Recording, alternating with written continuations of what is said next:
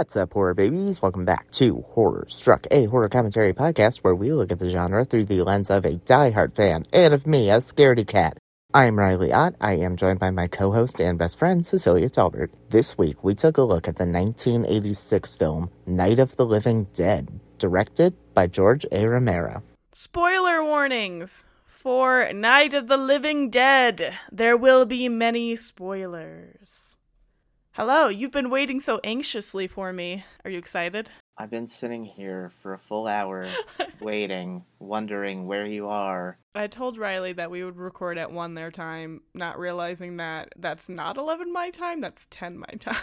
So I went just took a bath the last hour. I was very confused. I was trying to subtly hint at it, but I didn't think you understood. I sent you the what what is it? What does Jacob say? I thought you were just watching Twilight. no, I so I sent was like, that's funny. No, I sent the where you where the hell you been Loca clip. I was like, she'll get the hint, right? Maybe she lost track of time. Nope, nothing. I received nothing in return. Yeah, I saw the first one. I'm like, oh, Riley's gonna spend this next hour before we record watching watching New Moon. Wouldn't be unheard of. And then you sent me another one, but I was in the bath at that point, so I just assumed it was another clip from Twilight. So I said, I'll watch it when I get out of the bath. Oh my god, no, it was me being so confused. Sorry. That's okay. Oh man. What's up? What's going on? How are you? I'm great. Okay. I went down to Phoenix and did a little Halloween trip.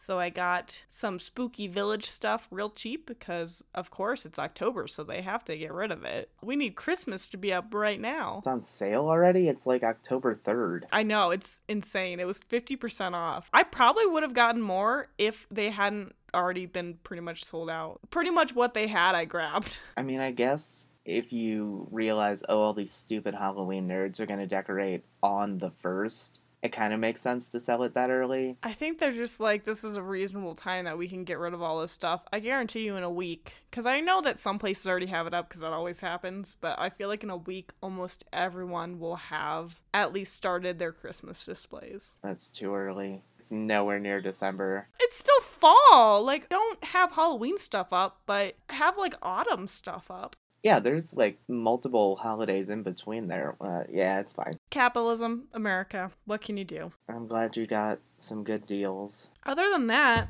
I think the only thing that I've watched, I watched this movie on Shudder called Superhost. Oh, okay, I've heard of this. It was decent. I I had a good time. I don't think it was anything like super groundbreaking, but I had a lot of fun. The movie is about this couple who they have a YouTube channel and it's called Superhost. So they go to different Airbnbs where the rating is really high and they review it. They go to one in particular and then weird stuff starts happening and their host is around them all the time and she's a little unstable and she was probably the best part of the whole movie. She's played by Gracie Gillam who was in the Teen Beach movies. Oh, okay. I can't remember her character name, but it was one of those things that as I was watching the movie, I was like, she looks so familiar. And then I looked up her filmography and I was like, oh, okay, that's what I know her from. Yeah, it's a good fun time. It's really short, it's only an hour and a half. So if you're just looking for something really quick to watch, yeah, it's entertaining. There's so many movies that have that similar concept that came out around the same time. Like there's that, there's that one BR movie, and then there's the the Dave Franco one, like The Rental, I think. That all just revolve around like I moved in or I'm visiting somewhere spooky. There's one twist in particular that I think is so easy to guess from literally the beginning of the movie, but I still enjoyed it. If I ever get Shudder, I'll watch it. I've got Tubi now, which apparently is really good for horror stuff. If you weed out all of the weird, like, Ouija shark and stuff like that that's on there. Oh, actually, I did watch a movie on Shudder, except I'm dumb and I paid like $2 to watch it on Prime. What'd you watch? I watched Tigers Are Not Afraid from 2017. It was a Mexican horror film. Hmm, how was it? It was really good. I cried a lot. Mm, you are very emotional. Yeah, that's true. I'm just kidding. No, you're not wrong. I mean, yes, but that's not a bad thing. No, it uh, does that thing that a lot of Mexican horror films do, where it's like, ooh, the spooky supernatural thing is actually the thing that's here to help you, and it's the you know society and gangs and shit that are actually the the scary part. The Devil's Backbone. I was like, oh, it's a lot like that, but it was cool. It had a lot of really good visuals too. And I watched The Craft. I love The Craft. It holds up pretty well. It gets so dark. Yeah, It does hold up fairly well. they really just throw you into all the witch stuff too. It's like maybe five minutes of the movie, and they're like, yeah, they're witches, like for real. I like that their power builds though. I like that it's not just straight off the bat that they're like conjuring gods. It builds to that. They get a little greedy about all their power, and then it backfires. I like that. It's good. Yeah, anything else? I think I might watch Possum today. Have you ever seen it? It looks terrifying. No. You know the guy from Bly? He plays Dominic, the kid's dad, and he's in that like what the hell's it called? That show that Richard Ayoade and um the other guy from the IT crowd were on. Oh, Garth Marenghi. Yeah, yeah, yeah, that. He's so he's the dad in Bly. The that Oh, dies. oh, okay. Yeah, like yeah. the kid's dad. He wrote and directed it, and it's about like a puppeteer, but his puppet is really fucking creepy. Oh, I'll totally watch it. He's not in it, but yeah, at least I don't think he is. But he directed it. He made it. yeah, So I'm cool with it that. looks really creepy. I'll send you a trailer. Yeah, I think that's all the catch up. I don't care. I hate talking to you. Let's get this over. So, second movie in our Halloween spooktacular, we decided to do the classic zombie film Night of the Living Dead.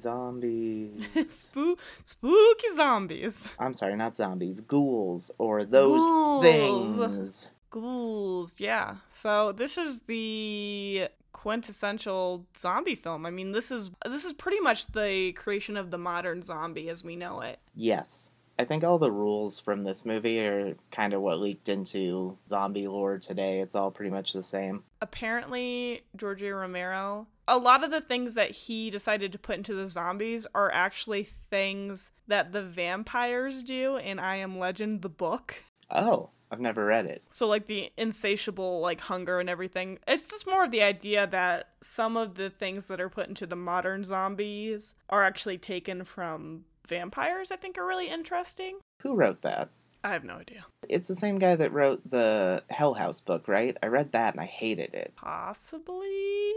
I'm not sure. I'll skip it. I think that's a short story, though, right? Or like a novella. I am no help. Oh, I'm sorry. Why are you sorry? Are you sorry that I am no help? Yeah, I'm sorry for you. I'm sorry that you're not better at helping me. exactly. Know all the facts. Be smarter, please. One of the reasons I think zombies are so popular, they do serve a very good metaphor, and I think zombie movies do something really interesting where the story kind of ends up becoming much less about the creature attacking as opposed to the people trying to survive. And I don't know if there's any other really like monster genre that really applies to. I don't know. Yeah, because werewolves are all about just fighting yourself. Vampires are about being sexy. Obviously.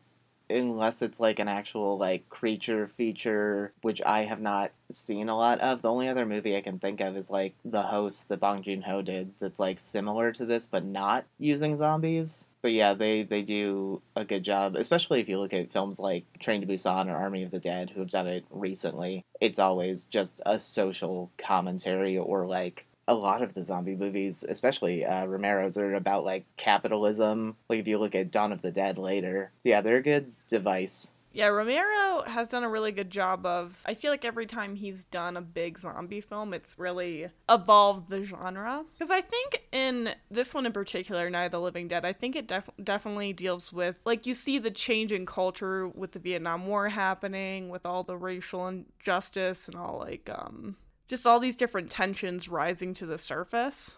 So I think it's really interesting. And I think the end of this movie is very telling for what this movie is trying to say. From the interviews that I watched with George A. Romero, he never really intended this to have any kind of social commentary. He just happened to cast a black man in this role because he was the best actor that auditioned.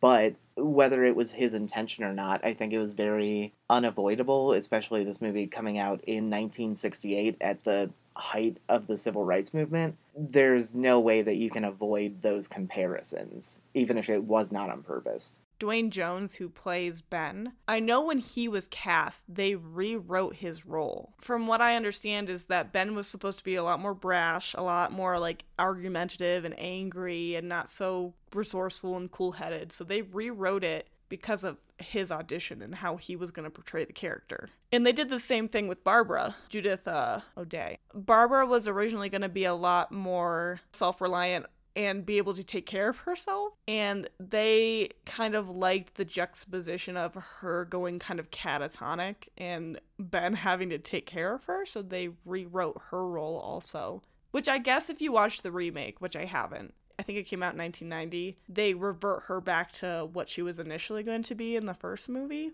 I kind of like her trauma catatonicness. I like to see the different levels of how people deal with this stressful, terrible situation. Oh, yeah, and they've got all the levels of it. I think if you look at Ben's characters, like, okay, I'm smart, I'm resourceful, I'm resilient, here's what I can do and stay level headed. Then you've got Cooper, who is basically just in like a power struggle and he's like, well, this black man can't know better than me, so I'm going to be stubborn and here's what I think we should do. It's a combination of that and like Harry being like, my dick's bigger, and then Ben being like, no, my dick's bigger.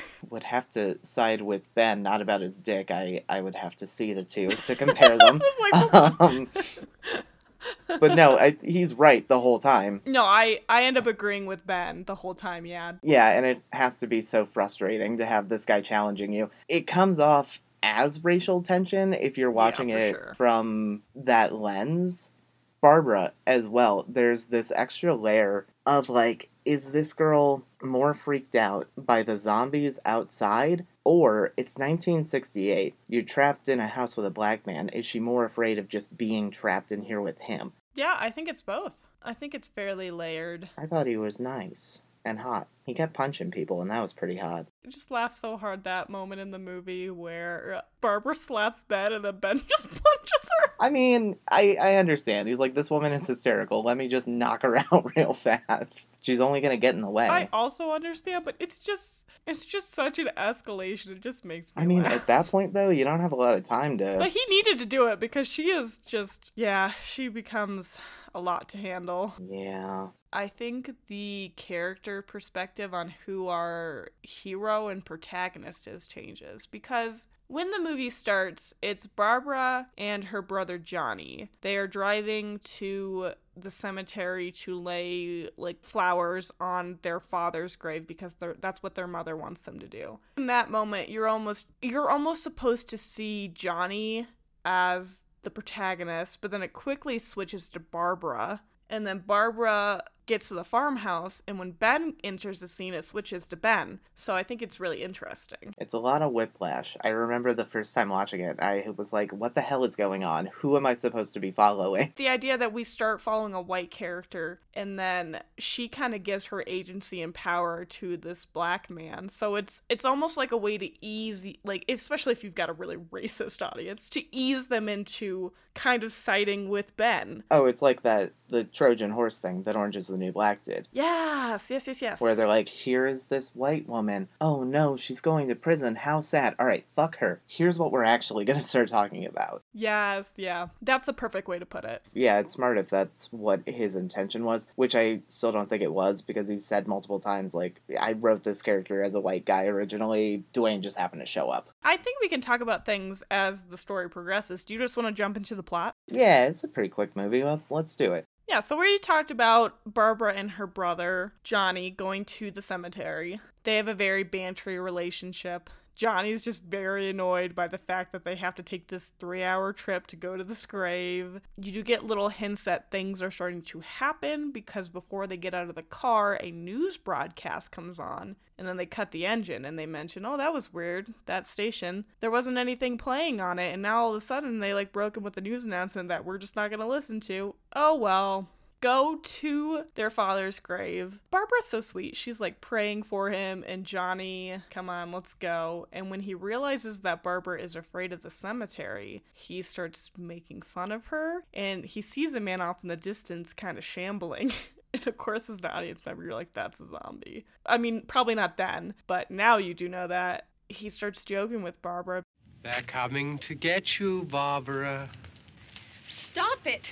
You're ignorant. They're coming for you, Barbara.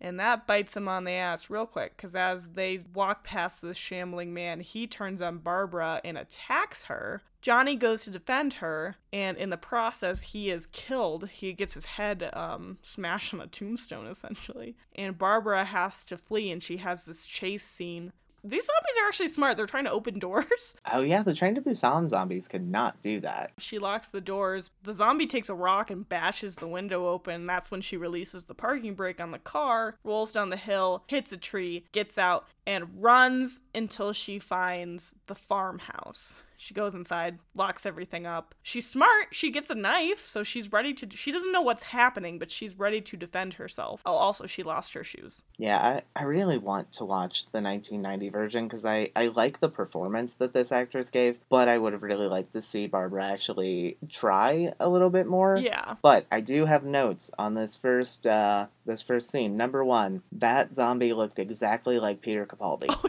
does. He looks so much like Peter Capaldi. It was distracting. I was like, I know there's no possible way he could have been in this movie and also be the same age today, but that was him. Two, did you read why they had the car crash into the tree? Somebody like ran into the car that they were using, right? They borrowed someone's mom's car, and while they had it parked at the cemetery, someone hit it. And they were like, fuck, okay. Well, how are we going to explain this? Because now our car's all smashed up for this scene. And they did it. They made it work. It seems like they were fairly resourceful on figuring things out. This movie does a lot for the zombie genre, but it also did a lot for independent film. And for what they're able to get away with in this movie visually, it's incredible. So, just their quick thinking, you can see it throughout the movie. Although there are parts of the movie that are definitely aged, I think overall most of the movie holds up. There's some creepy stuff. Some of the effects, too. Dude, the dead body that's in the house, that's creepy as hell.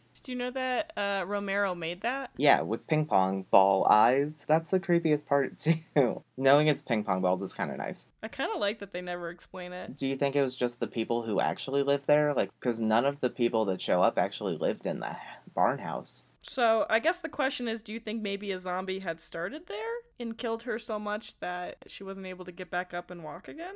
Or maybe whoever lived there, that that person was a zombie and they smashed their head in so they would stop and then they ran away. Maybe? I don't know. I just kind of assumed that there was a person there and they were a zombie and Ben killed them. Or maybe it was just a regular person and he killed them and then killed him again. Ben doesn't show up until after. I thought he was there already, though. No, because she gets there and she does the whole like she's walking around the house, like looking at everything. And then she goes to go outside, and that's when Ben shows up. He like ran over because he his backstory is that I know he talks about the gas station and seeing like the tanker like heading down and all the zombies hanging onto it or the ghouls he was uh, down the street. He jumped into a truck to listen to the radio, and that's Oh, when he saw right. the gasoline thing come by. He had the truck and he had crashed it, and then he got up and I think just ran and found the house. And so they kind of meet up almost at the same time she gets there. She just has enough time to get her knife and to look around and try to figure things out. Then that dead body was probably someone who was also trying to hide there but made it too late. Yeah. The house is so creepy though. You get inside and then it's, oh, here's a bunch of deer heads on the wall. Here's a dead body. Here's Ben. It's very claustrophobic. And then as soon as the zombies appear outside, it really is just like you're you're trapped. More and more zombies just keep showing up. Yeah, do you want to be trapped inside with these dead bodies and this random man, or outside with all these ghouls? I don't want to live in the zombie apocalypse, and I don't know why anyone would want to. Oh no, I would immediately kill myself. It sounds so stressful. People who say they wish the zombie apocalypse would happen, I don't think they really realize what that would mean. What's the point of living in that? I just, I don't get it. Because I don't think there's any coming back from it. You can't rebuild society unless it's like a Shaun of the Dead kind of thing. If you can outweight the zombies, because their bodies will eventually deteriorate and fall apart, But I think about like The Walking Dead, and their whole thing is like, unless they find a cure, anytime anyone dies, no matter what they die from, they just turn into a zombie. That's what happens in this too, yeah. It's just a disease that spreads, and so no matter how you die, if you die, you come back. So I don't know. I don't think a lot of people realize that you're gonna get to a point where you're not gonna have any water. You're gonna have to learn how to hunt for your food. I don't think a lot of people realize that gasoline goes bad. So you're only gonna be able to drive a car for maybe five years, and then all the gasoline that's been processed is not. It's useless. Yeah, this brings up a great point. Not only is this one of the first modern zombie films, but it's also, I think, probably the first pandemic film. I think it's probably something similar. Although knowing the 50s, there probably was some sort of like alien virus. Although I think that's what this is too. I think they say a meteorite came down. Yeah, they say something about like a satellite and the radiation from it is what's causing all of this. And it's the military's fault. It's always the military's fault. Fair enough. Definitely the government's fault. Barbara finds, she finds the body. Oh, she finds the body upstairs. That's why she runs out. She's looking through the house. She goes upstairs, sees the body on the landing, freaks out, tries to run outside. And that's when um, she comes face to face with Ben, who was, you know, running from the zombies. I think she's just done at this point. She kind of stops communicating for a little while. Ben is trying to talk to her and try to figure out what's going on and what's happening, and she's just kind of standing there in shock with her knife. You think he's used to random white lady also talking and treating him like that, whether or not there are zombies outside? Probably why he's just like, whatever, fuck this. I'm just gonna keep killing zombies. Because Ben is a black man, he might be more used to thinking on your feet in a difficult situation where Barbara, as a white middle class lady, probably her life probably isn't really that hard.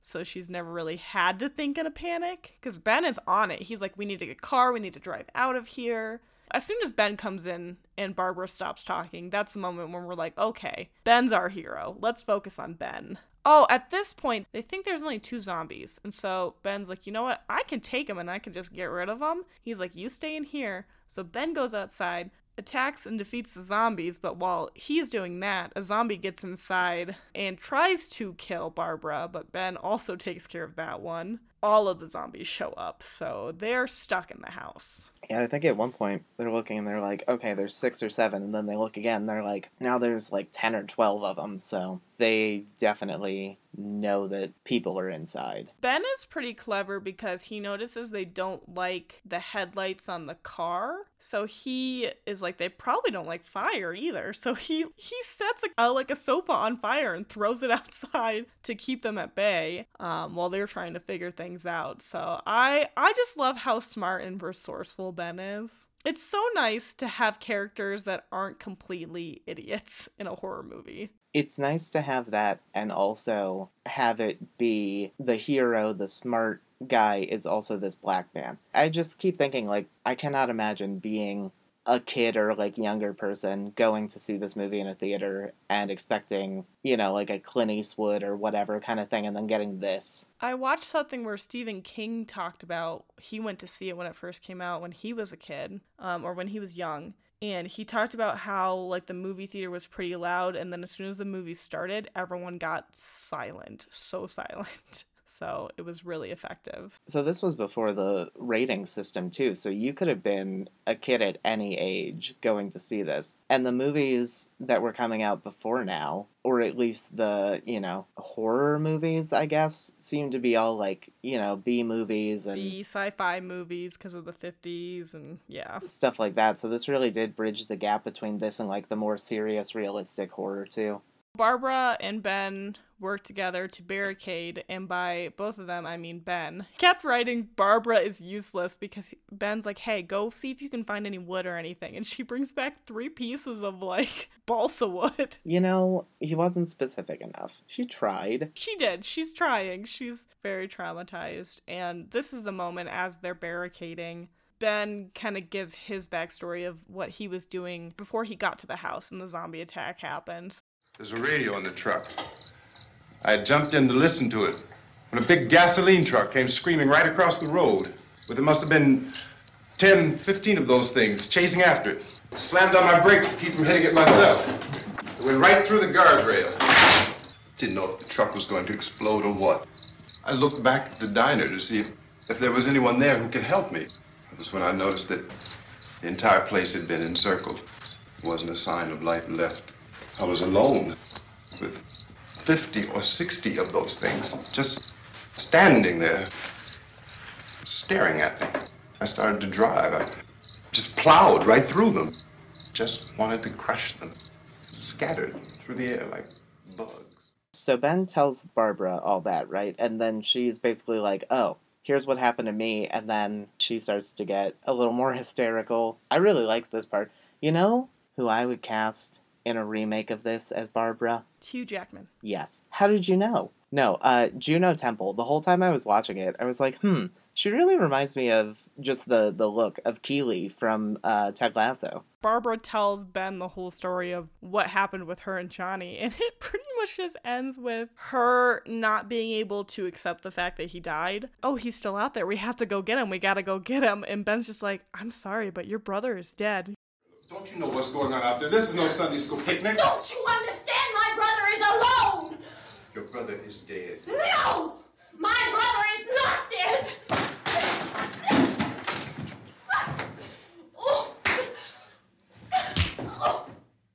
And this is when she slaps him and then he punches her. Just kind of puts her on the couch. Fair enough. What else can you do? Because otherwise, she's probably going to try to run outside and let some zombies in, and then he's going to be screwed. Which is what she was trying to do, yeah. I understand. You, you've got to be at a 10 all the time. If you're in the middle of a zombie outbreak, there's no time to try and reason with someone. Oh, maybe this is when he lights the couch. The radio broadcast goes on. Yeah, the radio comes on, so he gets a little more info on the zombies. And then I think this is when he Ben makes the torch and he kicks like the little recliner outside and lights it on fire. Oh, okay. Yeah, I think you're right. Because he takes apart the table. I think he lit a person on fire. I think he lit like a zombie on fire and threw them outside. Oh, yeah, no, he did. Because uh, that's the screenwriter, the zombie that he lights on fire. Oh, okay, yeah. Because he was there visiting the set and no one else wanted to do the stunt. So he was like, well, I'll do it. and they set him on fire. Brave man. Yeah, I wouldn't have done it. Ben looks around in the closet, finds a gun and some shoes, which is fun. So he gives Barbara some shoes. She wakes up. She's a lot more calm now.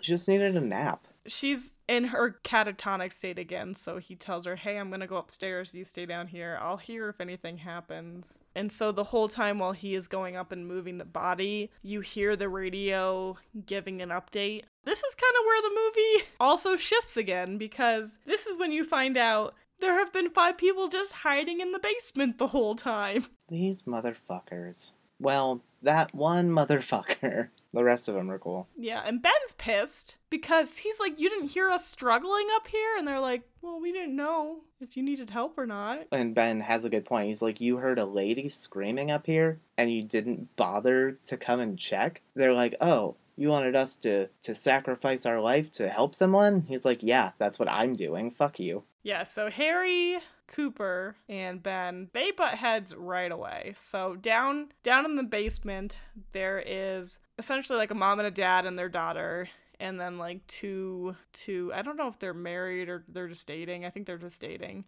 Um, and two adults that are like in a relationship. Yeah, Harry is probably the worst. Everyone else seems pretty willing to work together to make sure they don't get eaten. And Harry is all about himself. He doesn't give a shit about anybody but himself and his family. Yeah, having Ben opposite this insecure middle aged white man was a great choice. It adds just another layer of tension. Harry and Ben get in a fight about how they should all go downstairs. And Ben's like, no, it's dumb. We're going to stay up here. And he's like, also, anything that's up here is not going down to the basement. So the radio, the radio is staying upstairs.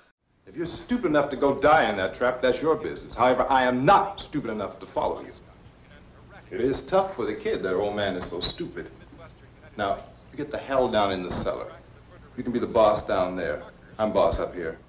I think that's fair. Equality for all. We're all the boss of our own separate part of the house. The young guy, Tom, he is pretty much on Ben's side. So, yeah, it makes more sense. We stay up here. We have more escape routes in case something goes wrong. So he tells his girlfriend, Judy, to come upstairs.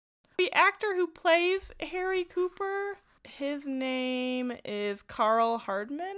He became really good friends with Duane Jones, the actor who plays Ben. Oh, good. That's really sweet. They they were really good friends, and he was really sad when Duane passed away. Oh yeah, he passed away like pretty young. He was like what, early fifties? I think so. Poor guy. Well, it's nice. It's nice to know that the the cast, despite all of the tension on screen, were friends off screen. Yeah, and I guess they had a really good time filming. There was an interview where someone asked Duane Jones like what what was, you know, the hardest thing about filming. Or it was something like that and he was like, "Well, we had to kill a moth once. That was really hard." Aw, he sounds so sweet, and he was just punching everyone in this movie. Harry goes downstairs, talks to his wife Helen, and they talk about how their their daughter is asleep because she was injured. We'll find out later what that injury is. You know what the injury is. We all know. The second you see that girl, you just think, "Oh, thank God they didn't go downstairs." Well, I think the first time you watch it, you might think, "Oh, she's probably sick or something," and then when you hear later on, they're like, "Yeah, she got bit." You're like, "Oh no!" Oh fuck, she's coming to get you. I like that Harry's wife also thinks he's a dumb piece of shit. Like she's not sugarcoating it at all. She finds out that there's a radio upstairs and that Harry has locked them downstairs. She's pissed. I think they found a TV too. So once she hears that, she's like, "I'm going upstairs." Helen's like, I'm going upstairs. She sends Judy down to um, watch her daughter. Harry reluctantly follows Helen upstairs. Helen tries really hard to talk to Barbara, but Barbara's still a little uh in shock, so that doesn't go necessarily well. Yeah, Ben says, "Leave my friend Barb alone and shut the fuck up." And that's when they get the TV from and they're the TV from upstairs and they plug it in, they're able to get all the information about the disease that's from space. Yeah, they get a whole like news report. It has been established that persons who have recently died have been returning to life and committing acts of murder. Yeah, this was pretty cool too because I guess the Pittsburgh police they sent like personnel and stuff to be in the movie. So a lot of the guys that you see are actual like Pittsburgh police officers from that time. And I think the newscaster was an actual like celebrity newscaster Mhm. in Pittsburgh. Yeah. I watched something where they were talking about all of the dead movies. One of the guys was joking around because Romero shot pretty much everything in Pittsburgh. And so he's like, you could not walk around that town without running into someone who had at least played a zombie. Yeah, I believe it. After the news report, or during it, I think, Helen goes back downstairs because her daughter woke up and she's like, I hurt. And I'm like, oh no. Because you're undead. Oh, I think during the news report too, they say burn up all the bodies. Like you're not gonna have time for funeral arrangements. You got a couple minutes. Burn them up. All persons who die during this crisis, from whatever cause, will come back to life to seek human victims unless their bodies are first disposed of by cremation. burn them up. Their plan is they need to get to the pump to get the gas, fill the truck up, come back, get everybody in there, and essentially drive off. So they're like, let's make some Molotov cocktails to try to keep the zombies at bay. Uh, not a bad plan. Tom and J- Judy have a little heart to heart before things go terribly wrong. And Judy's just really sad because she wants to call her parents, but they know they can't because the phone lines are down. Then it's time to do our terrible. Well, it's not a terrible plan. It goes wrong pretty quickly. Ben and Tom go outside. They're beating off the zombies, and Harry is throwing Molotov cocktails from upstairs so that Tom and Ben can get in the truck. Judy runs out, of course, because she's like, I need to help too. So they all drive to the pump. In the process of filling up the truck, Tom is in a panic, spills it. Uh, it starts to light on fire, and then they drive off and leave Ben all by himself. And then the truck explodes. R.I.P. Judy and Tom. Would you rather go that way or Yes. yeah? I think I would too. I don't want to get eaten by a zombie. It sounds so slow. Yeah, these zombies are way too slow. Like unless you like get my jugular immediately and I bleed out within seconds, hopefully, just burn me up, I guess. That's why I think slow zombies are kind of more terrifying than fast ones because the fast ones will kill you really fast, and that sucks. But the slow ones are gonna eat you. Alive. You're gonna, yeah, probably be alive during the whole thing. Yeah, R.I.P. Tom and Judy. They were pretty cool up until they burst into flames. Exploded.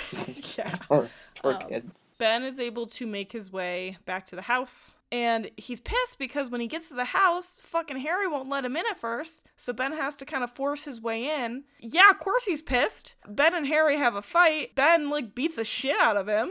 Rightfully so. Yeah, they don't have a fight. Ben just pummels him.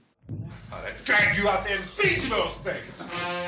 He probably should have. The movie would not have ended any different, but he would have deserved it. The group that's left, they start trying to figure out what they should do, and Barbara just gets really sassy about like time. Oh, 10 minutes until the radio. Helen says, "Oh, you know, in ten minutes, the the radio will come on and we'll get another report." And Barbara's like, "Ah, yeah, just ten minutes. What's the big deal about ten minutes?" Yeah, Barbara has fully lost it at this point. She plays it so well.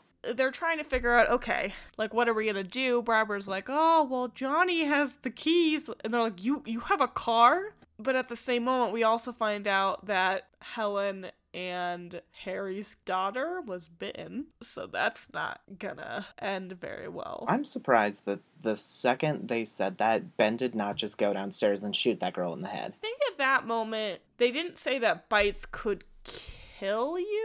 I don't think. I think they say it on the next um maybe. I don't know. Do they ever say that the bite will kill you? They say that they eat flesh, but I don't think they say the bite will necessarily kill you. No, I don't think they do either. Because I think the only thing in the next thing that comes on the radio or the TV is like, hey, National Guard's involved. Here's where to go. Oh, wait. This next part is when they say that anybody who dies during the crisis, no matter what they die from, comes back to life. Oh, okay. We'll see. So you should have killed that little girl. Unless their bodies are disposed by cremation. Yeah, and then we find out the National Guard and like law enforcement, they're running around and killing the ghouls. Kill the brain, kill the ghoul. So you've got to do some sort of head injury to stop them. Which makes sense because we saw Ben earlier shoot a guy like three times in the chest and it didn't do nothing. yeah, he just kept staggering at him. And then what's the best thing that could happen right now? The power goes out, so good way to up the panic. Oh no. What's gonna happen? The zombies kind of start to kind of get through some of the barricades. They kind of start to break in. Ben and Harry kind of have a argument about the gun, and Ben's like, "I oh Ben shoots him. That's right. Yup. He says, fuck you, Harry. He shoots Harry because Harry is getting way out of control. So Harry goes down into the cellar, and his daughter is there, but she's a zombie now, so she eats him. Iconic. Good for her. She, I think, just takes out his heart and eats it like an apple. Uh, yeah, it's great. And then Helen is getting attacked. She's standing close to a window, and Barbara finally has a moment where she's like, I'm gonna go help. And she helps enough that Helen is able to get away and go downstairs to get to her daughter. And then Helen is attacked and shoveled to death. Yeah, what does she have? Like a like garden shears, and she just fucking stabbed her. It really sucks that like Barbara's like, I'm gonna be proactive and save this woman, and then accidentally sends her to her death. I think this is the moment where the zombies start to get through the door, and Johnny is there, and he's a zombie now, and he grabs Barbara. So R.I.P. Barbara. She gets pulled into the zombies. At least her and her brother get to hang out now. That's true. It's very nice. That's all she wanted. Ben goes downstairs, barricades himself in the cellar, which is ironic because that's the last place he wanted to be. He kills all the zombies that are down there.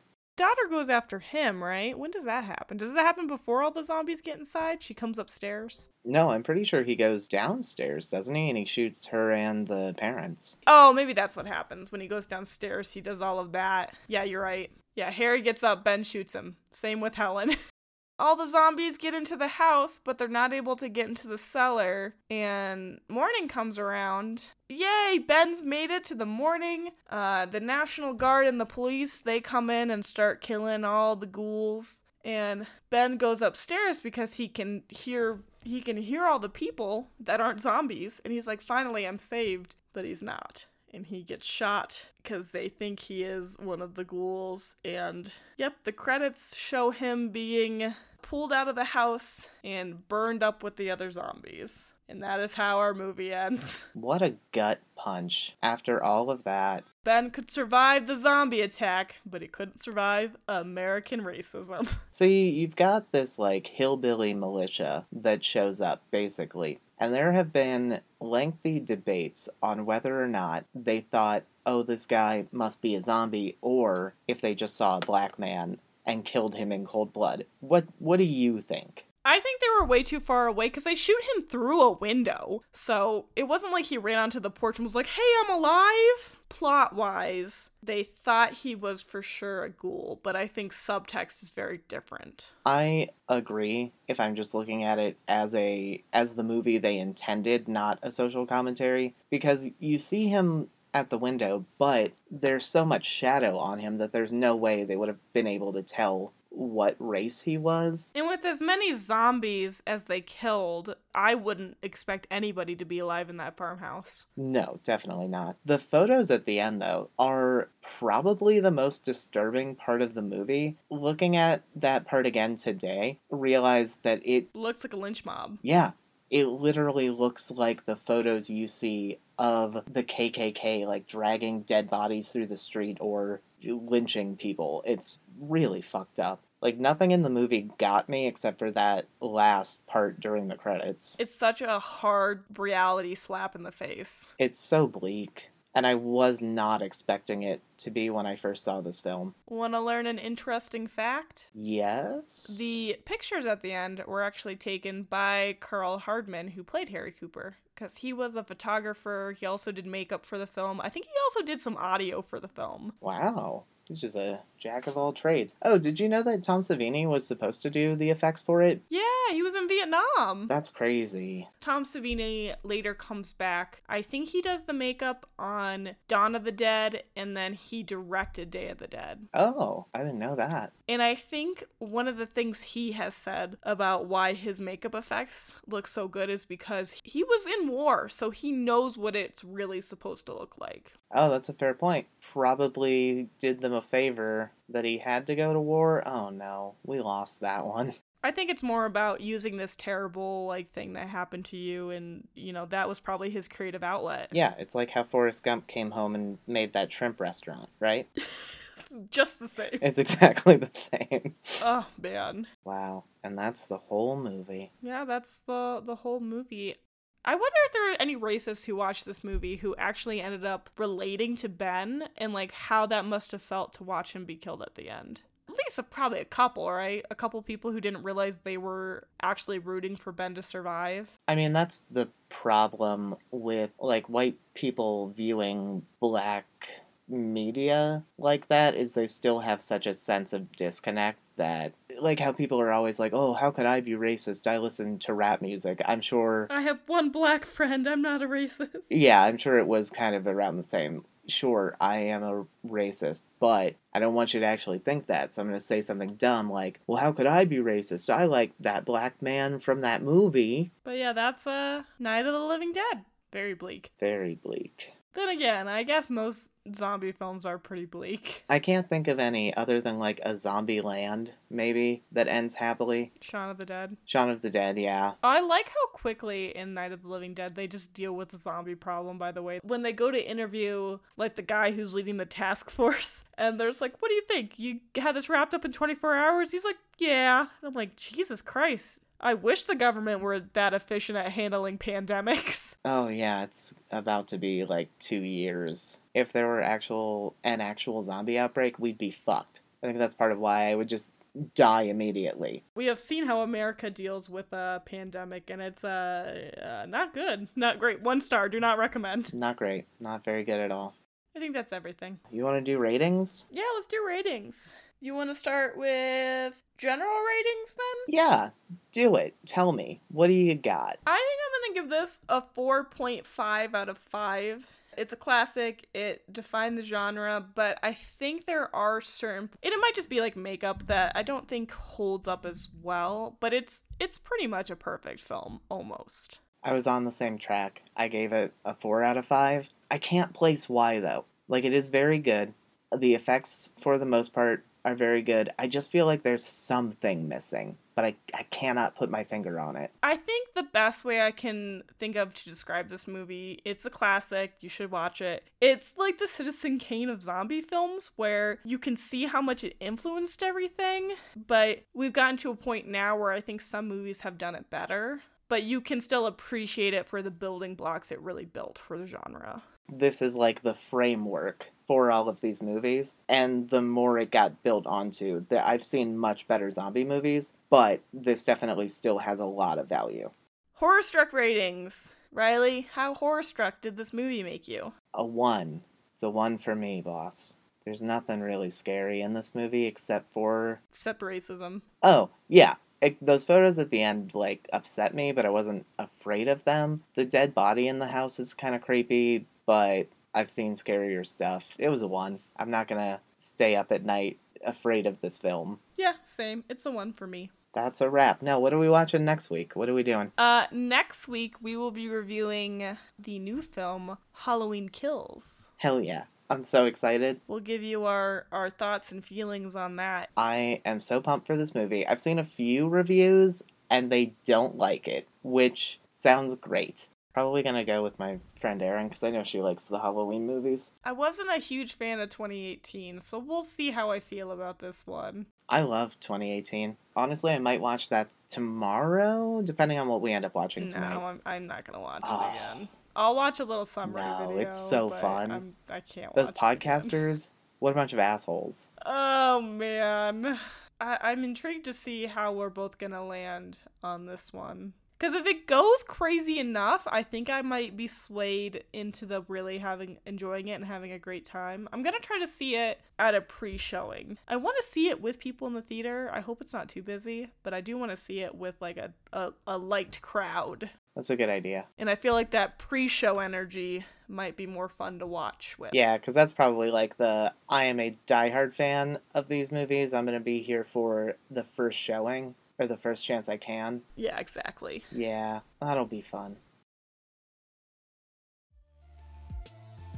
All right, horror fans, thank you for listening to this week's episode of Horror Struck. If you want to hear more from us, you can head on over to Twitter and Instagram where we are at Horror Struck Pod, or you can check us out on Facebook at Horror Struck Podcast. If you have any movie recommendations, you can go ahead and tweet those at us and give it your very own Horror Struck rating. Until next time, horror fans, remember, stay spooky. Bye! Goodbye!